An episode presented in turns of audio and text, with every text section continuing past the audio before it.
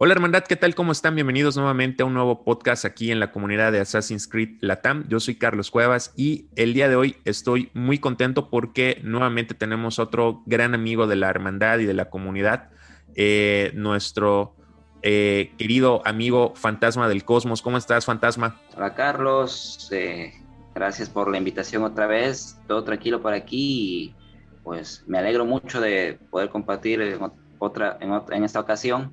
Esta pasión, este cariño por la franquicia, ¿no? Y encantado yo, como siempre. No, al contrario, muchísimas gracias ahí por el tiempo que nos das para pues, poder estar hablando aquí todas estas cosas en las que tú y Erudito son de veras que unos crack. Por cierto, le mandamos un saludo a nuestro amigo que no sabe que estamos grabando este podcast, pero seguramente cuando lo escuche se alegrará mucho de que sepa que le estamos mandando saludos y que también lo pensamos, pero me da mucho gusto que esta vez tú hayas podido estar aquí, amigo. Ah, como siempre, encantado, de verdad, siempre que pueda, pues me apunto a cualquier reunión. Genial. Bueno, pues el tema de hoy, como lo vieron en el título del podcast, vamos a estar hablando ahorita un poco de el próximo DLC de Assassin's Creed de los Druidas. Hay mucho de qué hablar, ya que este DLC se va a desarrollar en Irlanda y va a ser como que el DLC que va a tener un poco de... No hay que llamarle mitológico, porque ya vimos que no hay mitología en Assassin's Creed, sino que todo es Isu. O sea, todo siempre va a haber una explicación. Entonces, vamos a hablar ahorita un poquito de eso, de qué es lo que nos espera, qué es lo que podemos ver. Y antes que nada, me gustaría preguntarte, Fantasma, ¿qué te ha parecido a ti este Assassin's Creed? No habíamos tenido oportunidad de compartir tus opiniones, pero digamos así... como que en una especie de resumen, ¿qué te parece todo lo que has visto hasta ahora? Claro, sin spoilers. Pues estuve muy intrigado por cómo desarrollaría este cierre de la trilogía Valhalla y me ha dejado con varios sentimientos encontrados, o sea, emocionado por las referencias, por los cabos que se han resuelto en este juego y también intrigado por lo que puede suceder en el próximo juego, ¿no? Porque... pues, quienes lo hayan terminado saben que termina como una especie de cliffhanger que te deja con ansias de más. Claro, totalmente. O sea, creo que nos resolvieron ahí dudas que llevábamos muchos años preguntándonos y de pronto nos plantean dudas que nos vamos a llevar otros años tratando de responder, ¿no? Pero yo creo que en general es algo positivo, ¿no? O sea, digamos, tú crees que Assassin's Creed Valhalla, vamos, te ha divertido, te ha gustado... Lo has disfrutado entonces por lo que dices, ¿no? Sí, lo he disfrutado. No es un juego perfecto, creo que... Claro. Y esa es la gracia, ¿no? Porque uno siempre puede decir, hey, pero esto está genial, pero se puede superar mucho más, se puede hacer esto, se puede experimentar. Pero en general la experiencia sí ha sido muy grande, porque el juego es enorme, debo admitirlo. Claro, sí, muy enorme. Y con muchas actividades que de una u otra forma se conectan con la historia de Eivor. Y eso se sienten bien. Bueno, pues vamos ahora sí ya a entrar de lleno directamente a este tema.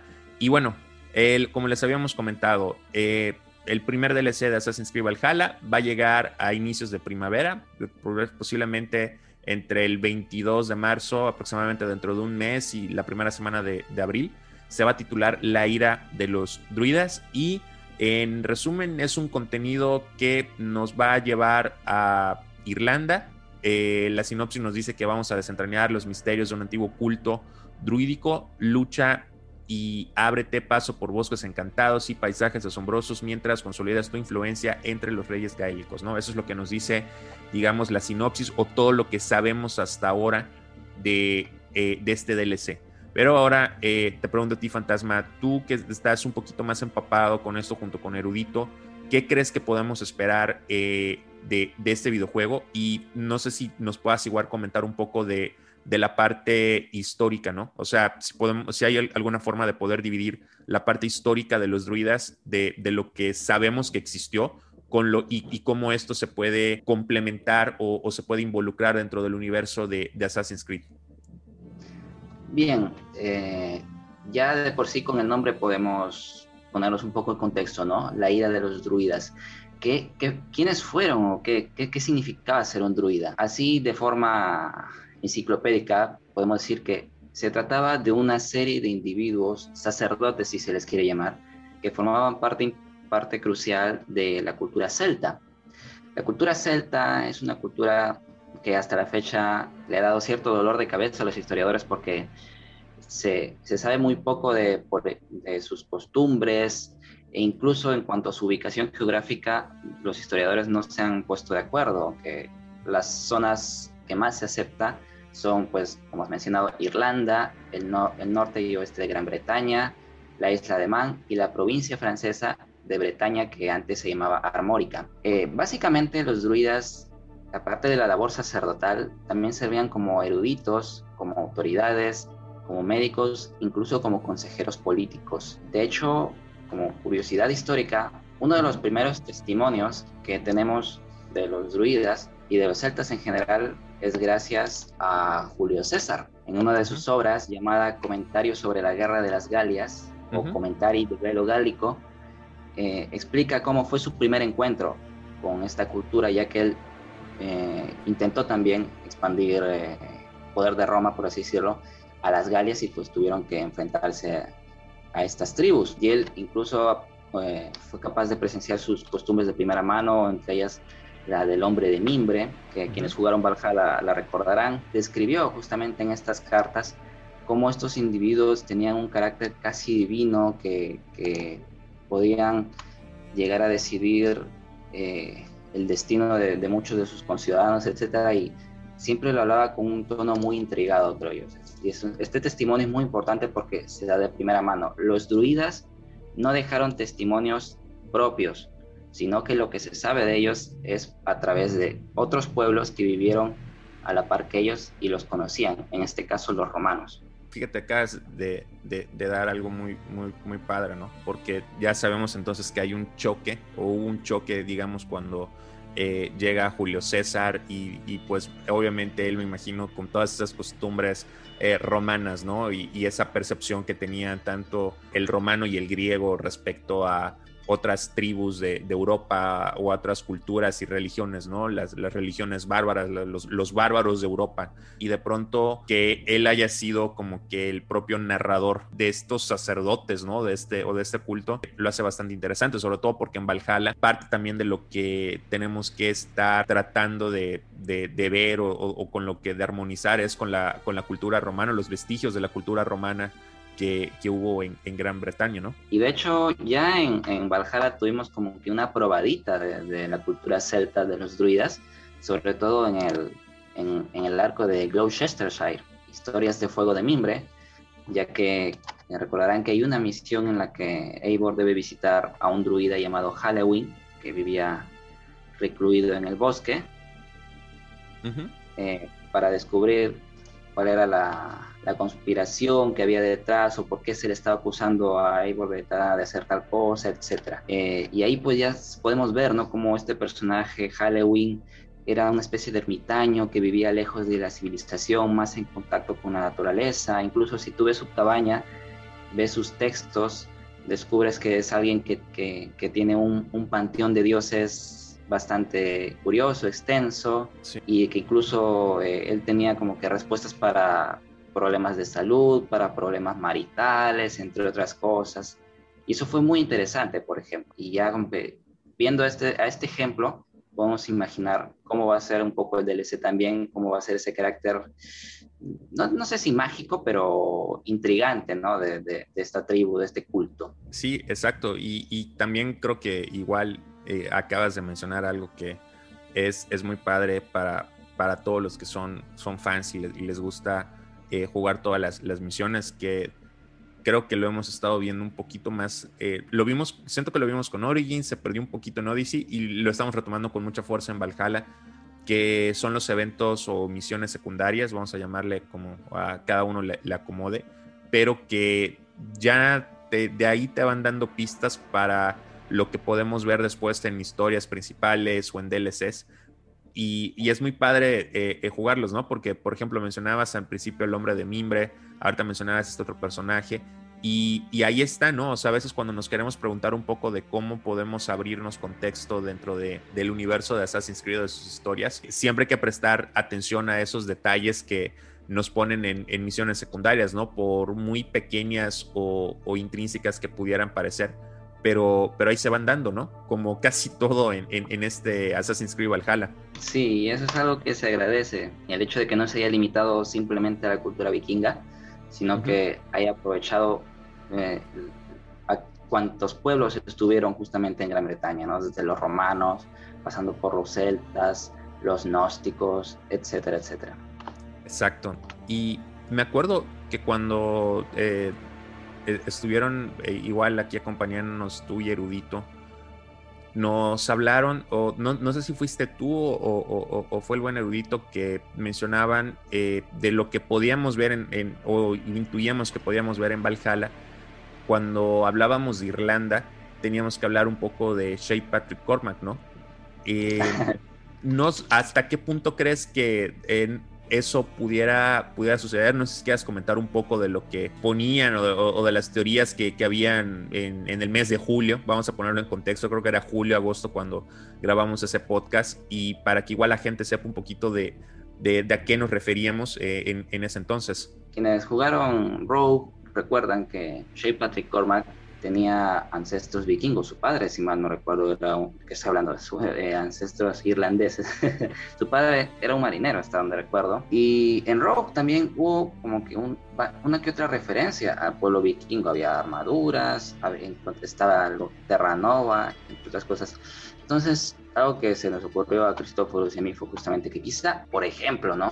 De repente en Valhalla podíamos ver quién era el dueño de esa misteriosa armadura vikinga que Shay recoge, o quizá la historia de Vinlandia se vincule con el asentamiento de Terranova, que es un lugar histórico también que se descubrió en años recientes, etc. Y quizá también con esta historia militar en Irlanda haya una que otra referencia o guiño a este personaje y a su trasfondo, que si bien no fue como que crucial para la historia de Rogue, pero que sí le daba un poquito de interés al personaje, ¿no? Sobre esa relación con el folclore. Claro, por supuesto, o sea, porque creo que es como justo lo que mencionábamos, ¿no? O sea, aprovechar un poco también esos personajes que de pronto pasan en algún momento desapercibidos en algún juego de Assassin's Creed, pero que de pronto pudieran ayudar a hacer como que un puente entre los juegos que están por venir, los posteriores, y de ahí crear algo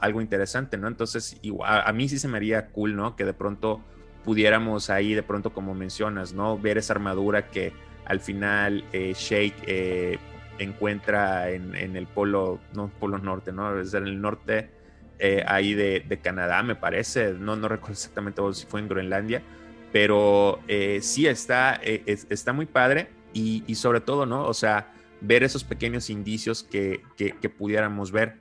Ahora, del lado Isu, Fantasma, ¿cómo ves que pudiéramos complementar algo?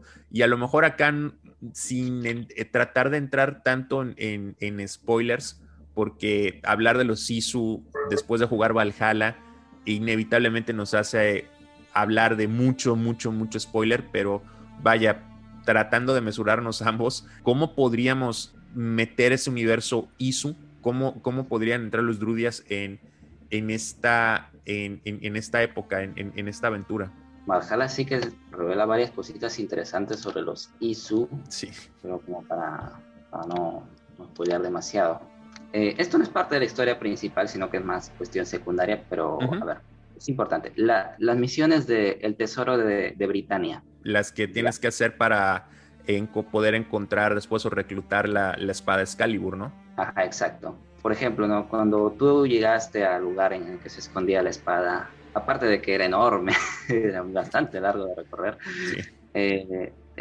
¿Te fijaste que había algo más? Sí, o sea, cuando está Eivor levantando la espada, ¿no? Habían como unas columnas, no sé si a eso te refieras, ¿no? Que estaban conectadas al centro donde estaba la espada. No sé si sea Ajá. eso lo que comentas. Claro, pero aparte de eso, había un par de inscripciones en idioma Isu. Ajá, sí, claro, por supuesto. Que no sé exactamente qué decía. Todavía no he leído el Codex Transfendum, pero sí lo noté. En realidad, también cuando me topé por primera vez con ese lugar y vi los textos, dije, ¿qué es esto? ¿Cómo me lo traduzco? Y para suerte, ya de esto se encargan los personajes en el presente, y es ahí donde entra la laptop de Leila. Pero bueno, sin ahondar mucho en detalles, una de estas inscripciones la deja un personaje llamado Morrigan, no confundir con Morrigan, que era el barco de Shay Patrick Cormac. Mira qué coincidencia. Sí. Sino que Morrigan es una diosa de Irlanda, bueno, de la antigua Irlanda. Ok. Y con esta inscripción ella deja un texto que dice así, ¿no? El destino es el nombre que le dan los débiles a su cobardía. Los fuertes se ganan su propio futuro. Eso es lo único que sabemos de Morrigan, gracias a la misión de Excalibur, que era una Isu, probablemente radicando en Irlanda, y que luego sería reverenciada como una diosa. Lo interesante es que si te fijas en la segunda mitad de esta frase, los fuertes se ganan su propio futuro, es muy similar a la frase que decía muy seguido Shay Patrick Cormac: yo me gano mi suerte. Yo me gano mi suerte, exactamente. Y nuevamente ahí ya vienen las teorías locas de repente: ¡Ey! ¿Cómo es esto? ¿Hay alguna conexión?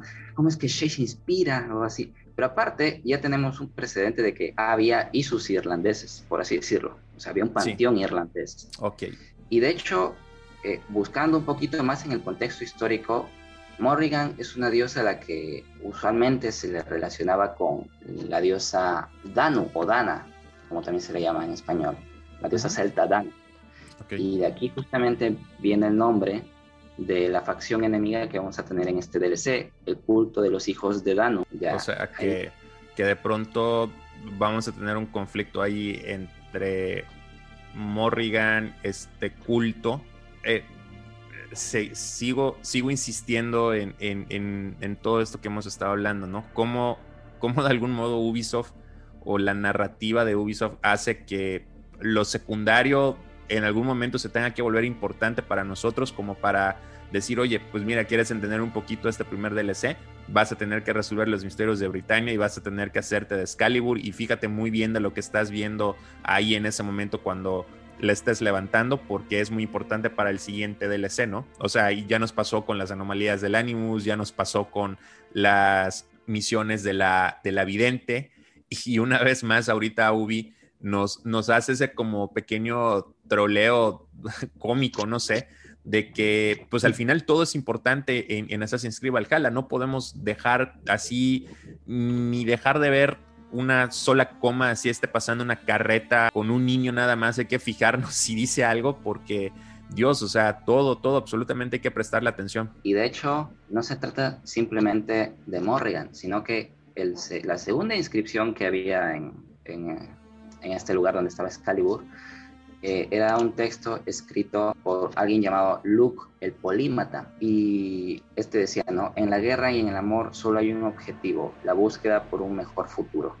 Luke el Polímata es también un Isu que forma parte del panteón celta. O sea, ya tenemos a otro personaje también que podría relacionarse con este misterioso culto de Irlanda. Y considerando que Valhalla ahonda mucho en las creencias de la Orden de los Antiguos y los vincula bastante con el conocimiento que ellos tenían de los Isu, porque se ve que los miembros están en una constante búsqueda de saber más de los Isu, de cómo era su civilización, incluso hasta los llegaban a adorar.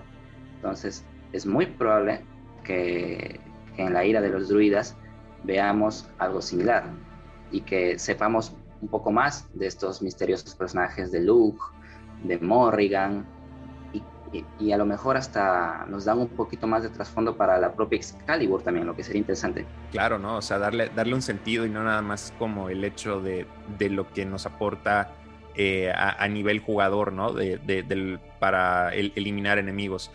Y mira, me volviste a dar algo muy, muy una idea muy, muy chistosa, porque por lo que estamos viendo entonces, esto es como que Assassin's Creed Valhalla igual se pudo haber llamado Templars Origins, ¿no?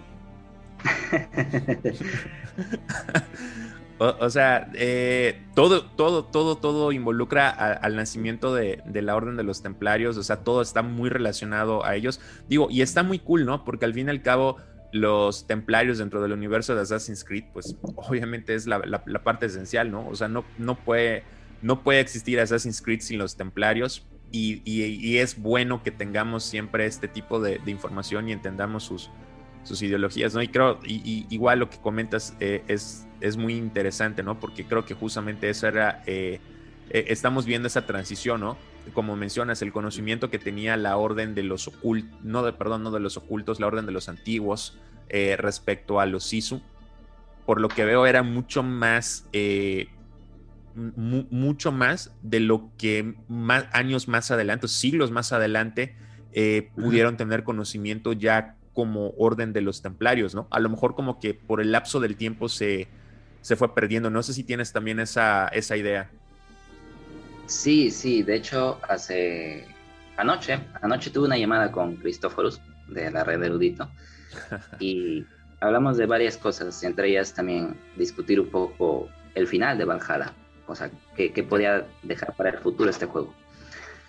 Y sí, también compartimos muchas intrigas, compartimos teorías y nos quedamos con esa sensación también de que, como decía Darwin, ¿no?, en sus entrevistas previas a que salga el juego, él quería ahondar en las creencias de los antiguos, o sea, de la orden de los antiguos, y demostrar qué es lo que los hacía diferentes de los templarios modernos, o sea, los templarios que conocemos ahora.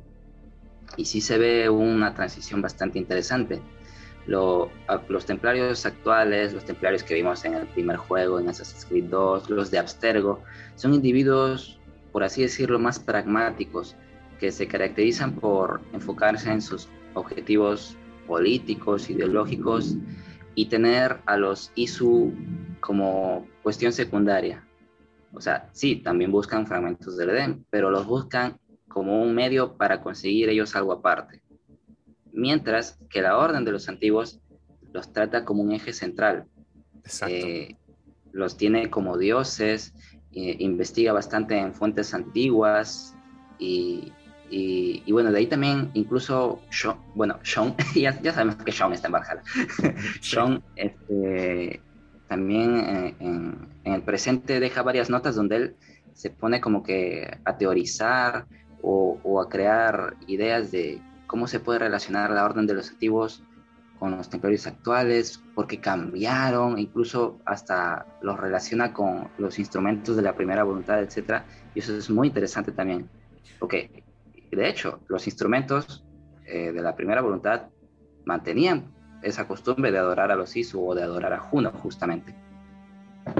No sé si quieras, a ver, para que los que nos están escuchando no tengan así como que muy, muy clarito esta última parte entre yo y Fantasma. Sean, se refiere a Sean Hastings, es el chico, el tipo del presente que está ahorita acompañó a Desmond y a Rebecca, ya sabe, ¿no? El historiador, el que siempre está involucrándose muy a fondo con la historia. Y no sé, amigos, si les quieras comentar a los que nos están escuchando ahorita quiénes son los instrumentos de la voluntad.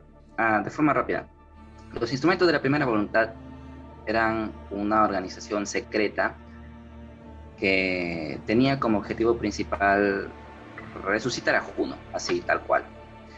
Ellos fueron introducidos por primera vez en Black Flag, o sea, estamos hablando del año 2013, y a partir de ahí se fue desarrollando un poquito más su historia. Se empezaron como una especie de easter egg medio raro, donde tenías que coleccionar así notas, post-its, y ya luego se convirtió en una parte más importante de la historia principal.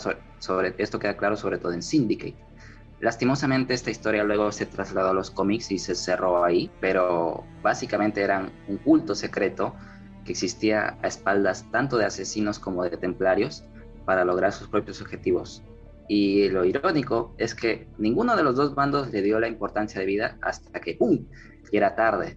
Y ya, pues quienes leyeron los cómics o tienen planeado leer los cómics de Templars, de Uprising, saben de lo que hablo, o sea, lo que estuvieron a punto de lograr, y que si hubiera sido en los juegos, ¡pum!, habría sido un momento súper épico. Sí, ¿no? Esas historias que lastimosamente no llegan a las consolas y a PC, y llegan directamente a las páginas de los cómics, que bueno, esperemos que ahorita nos den sorpresas o nos den ese tipo de historias en las series y en los próximos juegos. Podríamos entonces, un poco, ¿no?, a lo mejor a la conclusión que llegaron tú, Erudito, que me imagino que es de personaje Sean, también hacen, ¿no? O sea, digamos que los ocultos, de algún modo, a diferencia de los templarios, su principal objetivo, o sea, un resumen sería que su primera intención era llegar a los Isu por medio de los instrumentos a lo mejor que fueron dejando, ¿no? Los fragmentos del Edén, mientras que ya los templarios trataban o su principal fin, por las ansias de poder y de control, llegar a los instrumentos a los fragmentos del Edén, o sea, y digamos que intrínsecamente ahí se topaban con los Isu, ¿no? Pero ya ellos les daba igual, los Isu no los consideraban dioses y ya se iban directamente por lo que para ellos era un poder, ¿no? Como el sudario, la manzana, la espada del Edén, etcétera, ¿no? Hay un cambio ahí donde ese conocimiento se va perdiendo y se deja de lado. Y ahora, ya como para entrar así un poquito en la parte final de esta charla, ¿qué esperas tú como fan ver en este próximo DLC? ¿Qué te gustaría? ¿Alguna historia, algún hueco argumental que te gustaría o crees que se puede llenar en este próximo DLC? Me he estado fijando en el vídeo que lanzó ya hace poco más de un mes Ubisoft, ¿no? Donde explicaban cuál era el contenido post lanzamiento de Valhalla. Uh-huh. Entre ellos, pues, lo que ya hemos disfrutado, los saqueos fluviales, este DLC, La Ira de los Druidas, que se viene en marzo, el asedio de París, etc. Y el productor José Araiza da así detalles muy breves, ¿no?, de cada DLC, pero ya con eso como que nos ayuda a darnos un poco el contexto.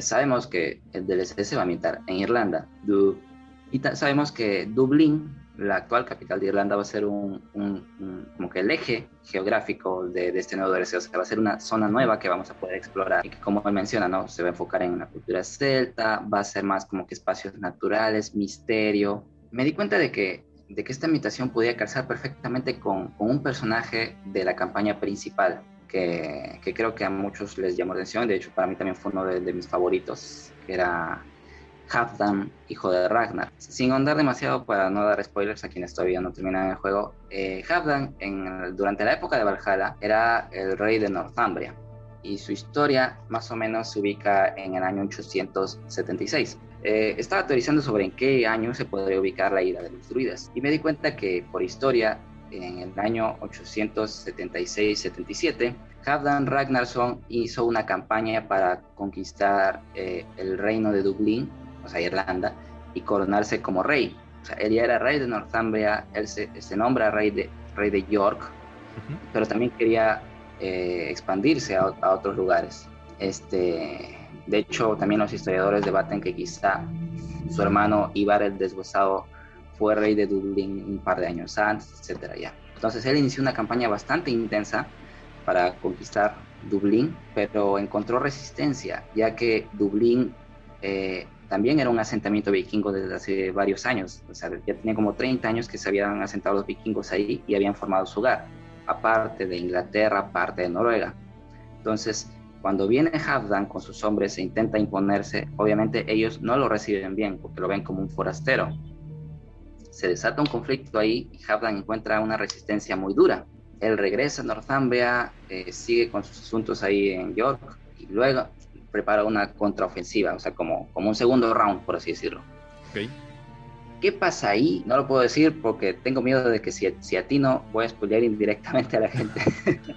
Pero yo tengo esa esperanza de que podamos ver a personajes que ya hemos conocido en el juego, entre ellos Halfdan, que es un personaje muy interesante en sus facetas, y que quizás se le dé como que una especie de complemento a su historia. Ya quienes tienen curiosidad pueden chequear su historia ahí en las enciclopedias, qué pasa con Halfdan en Irlanda, pero es muy interesante, la verdad, y como quizá también él pueda ser un compañero o un apoyo para Eivor en su cacería contra los hijos de Danu.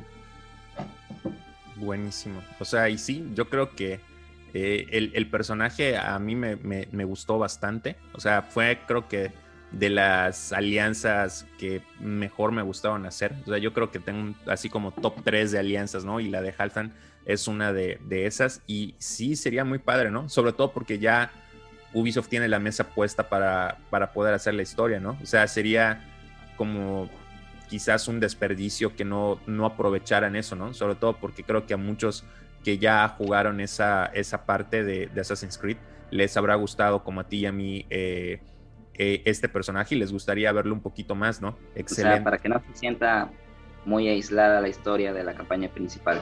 Claro, exacto, y yo creo que puede ser el